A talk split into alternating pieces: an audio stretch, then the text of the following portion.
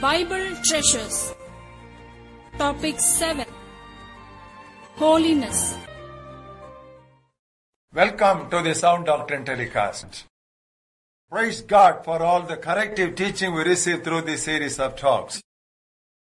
The subject we are studying during the last nine weeks has been biblical holiness. And the topic that is before us is how not to sanctify. So far we have done nine lessons. Lesson number one, do not depend on your strength. Even though God has commanded us to be holy, He has promised also that I am the Lord who sanctifies you. He has revealed Himself through the name Jehovah Mekadesham. Lesson number two, do not forget your responsibility. Yes, we are already perfect in Christ. That is our standing before Him. But we are called to perfect holiness with the fear of God. Now that is the state we are before God. In other words, without God I cannot. Without me, God will not. And the third truth that we learned, do not become sin conscious. Beloved, God has not only forgiven our sins, He has also forgotten them. So do not confuse the conviction by the Spirit with the condemnation by the devil. Lesson number four. Do not give excuses for your failures. We will not make any progress in holiness as long as we keep giving excuses and blame shift. Lesson number five. Do not overlook the sins of omission. We should not only hate evil, we should also love that is good and that is all right before God. Sins of omission are as serious as sins of commission before God.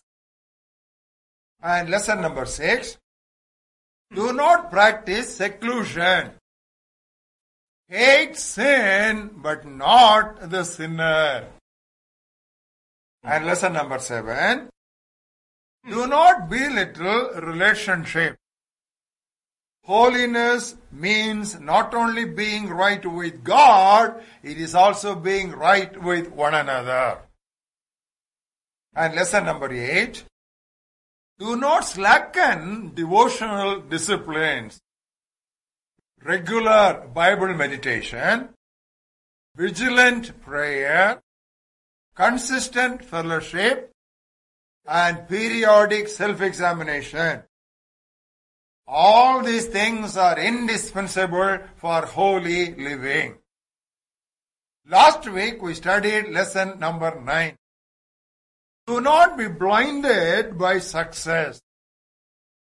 God gives us victories and blessings not because of our goodness or righteousness, but because of His mercies and kindness. Today we'll conclude this series studying lesson number 10. How not to sanctify. Do not stop growing in holiness. Once again, how not to sanctify. Do not stop growing in holiness. What is the biblical call concerning holiness? Second Corinthians 7th chapter. Look at the first verse. Having these promises, beloved, let us cleanse ourselves from all filthiness of the flesh and spirit, perfecting holiness in the fear of God. We are to perfect holiness. So there is a perfecting process in holiness. And turn with us to book of Revelation 22nd chapter. Look at a very familiar verse. Look at the 11th verse. He who is unjust, let him be unjust still. He who is filthy, let him be filthy still. He who is righteous, let him be righteous still. He who is holy, let him be holy still. So comes the lesson very clearly. Do not stop growing in holiness. If we stop growing, we will actually start backsliding. It is actually like mountaineering. Beloved, biblical sanctification is experienced in three stages. First, it is positional sanctification. This happens at rebirth. This is actually a crisis experience. Now that's what we have in 1 Corinthians 6 chapter. That's what happened to all the believers in Corinth. The 11th verse. Now that's our experience also. You were washed, you were sanctified, you were justified in the name of the Lord Jesus and by the Spirit of our God. So you are declared as saints. And we are made complete in Jesus Christ. This is positional sanctification. Then comes the progressive sanctification. This is a process which begins at rebirth. This goes on all our Christian life. Then comes the final stage. That is perfect sanctification. That is again a crisis experience. That happens at the return of Christ. That is what Apostle Paul said. He who has begun a good work in you shall complete it until the day of Jesus Christ. At positional sanctification, we are delivered from the penalty of sin. During progressive sanctification, we are being delivered from the power of sin. And at perfect sanctification, we will be delivered from the very presence of sin. One is the commencement of holiness. The other is the continuation of holiness. Final one is the conclusion or the culmination of holiness. The commencement is by God. The continuation is both by God and ourselves. The completion or the consummation is by God Himself. This is a picture you should constantly have in mind. Being in the process of sanctification at the time, we have lot of personal responsibility. We will look at some of them today. Some of us may be very young, or we may be at the middle age, or we may be at the old age. Be watchful at any age in your lifespan. There is a threefold sin that Apostle John points out in 1 John 2nd chapter. 16th verse. How does he define sin? Lust of the flesh, lust of the eyes, and the pride of life. This is all sin is about. Before giving this definition of this sin, from verse 12 to 14, he writes to three groups of people. First he says, I write to little children. Then he says in the 13th verse, the middle, I write to you, young man. And in the 14th verse, he says, I have written to you, fathers. He addresses people in childhood. And he speaks to people who are in youthhood. And then he talks about people who are in the fatherhood or the adulthood. Young age, middle age, old age. So what does it mean? You are never too young to be tempted.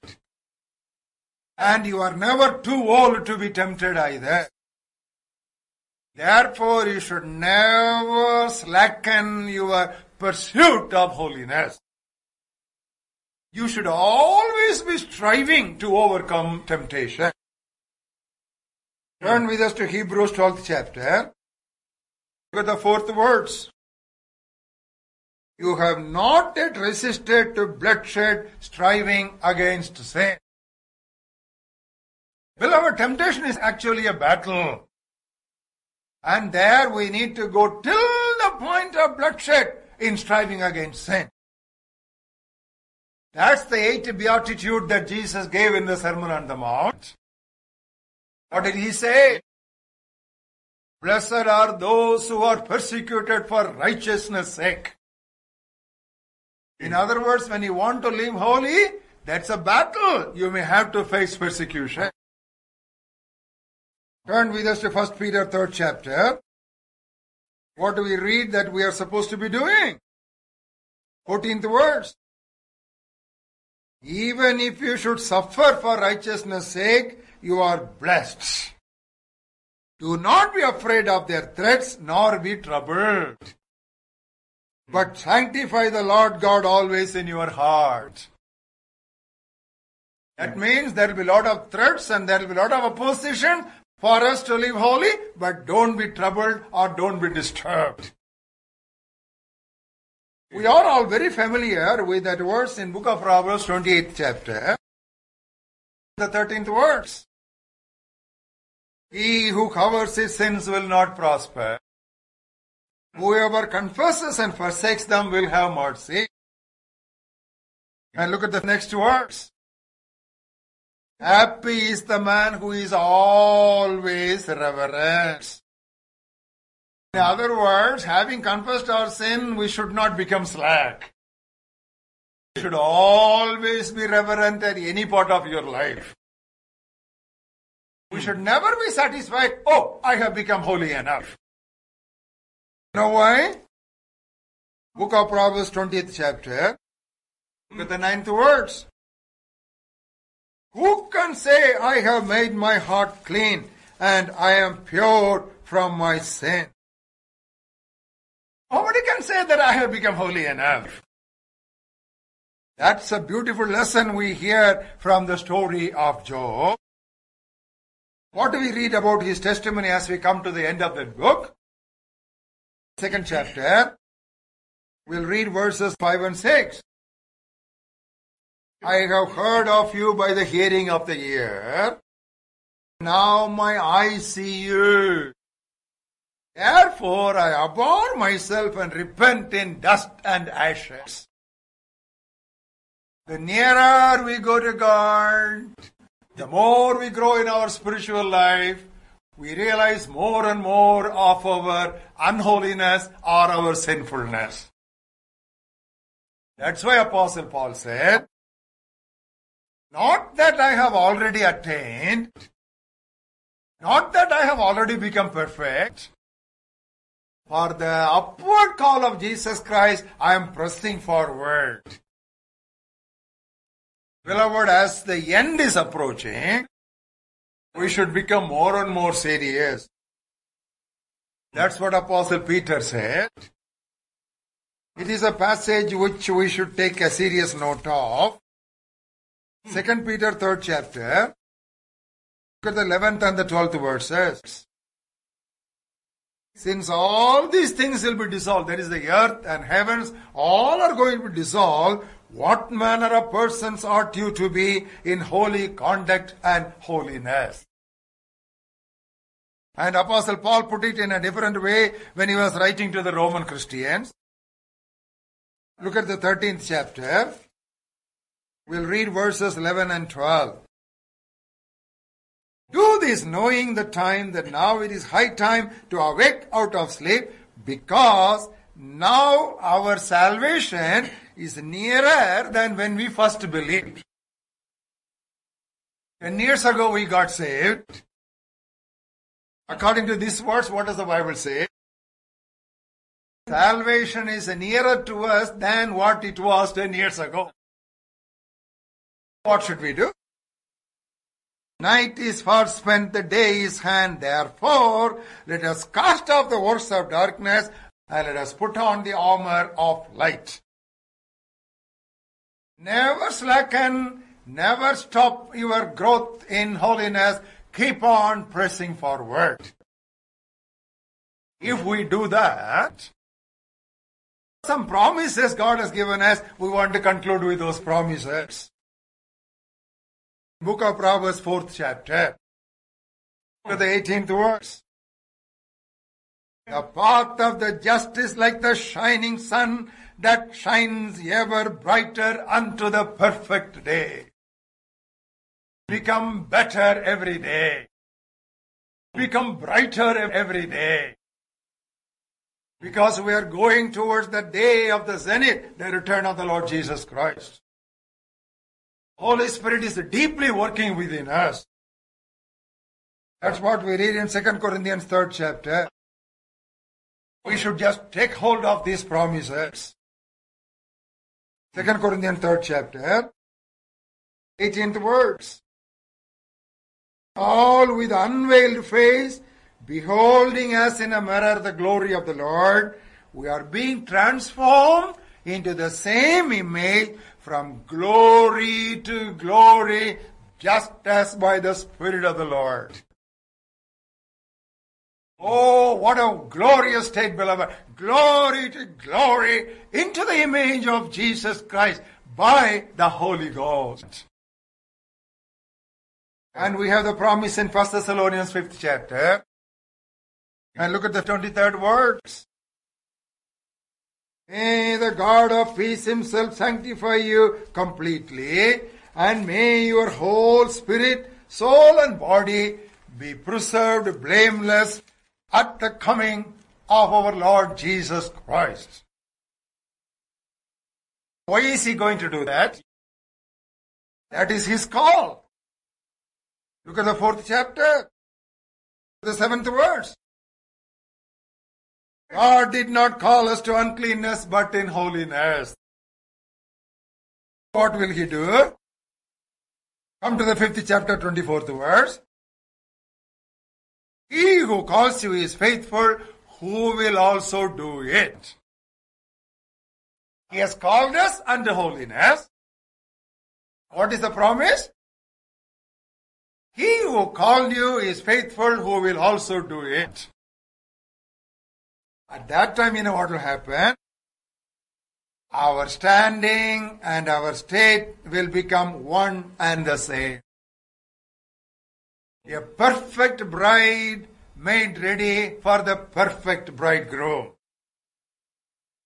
That's what Paul promises in Ephesians 5th chapter. Look at the 27th words. He might present it to himself a glorious church, not having spot or wrinkle or any such thing, but that it should be holy and without blemish. That brings us to the end of the Bible. And look at the 19th chapter, the seventh verse. Let's be glad and rejoice and give him glory, because the marriage of the Lamb has come, and his wife has made herself ready. So she has made herself ready. She has done whatever she is supposed to do. What happens at the end? Eighth word says, to her it was granted to be arrayed in fine linen, clean and bright.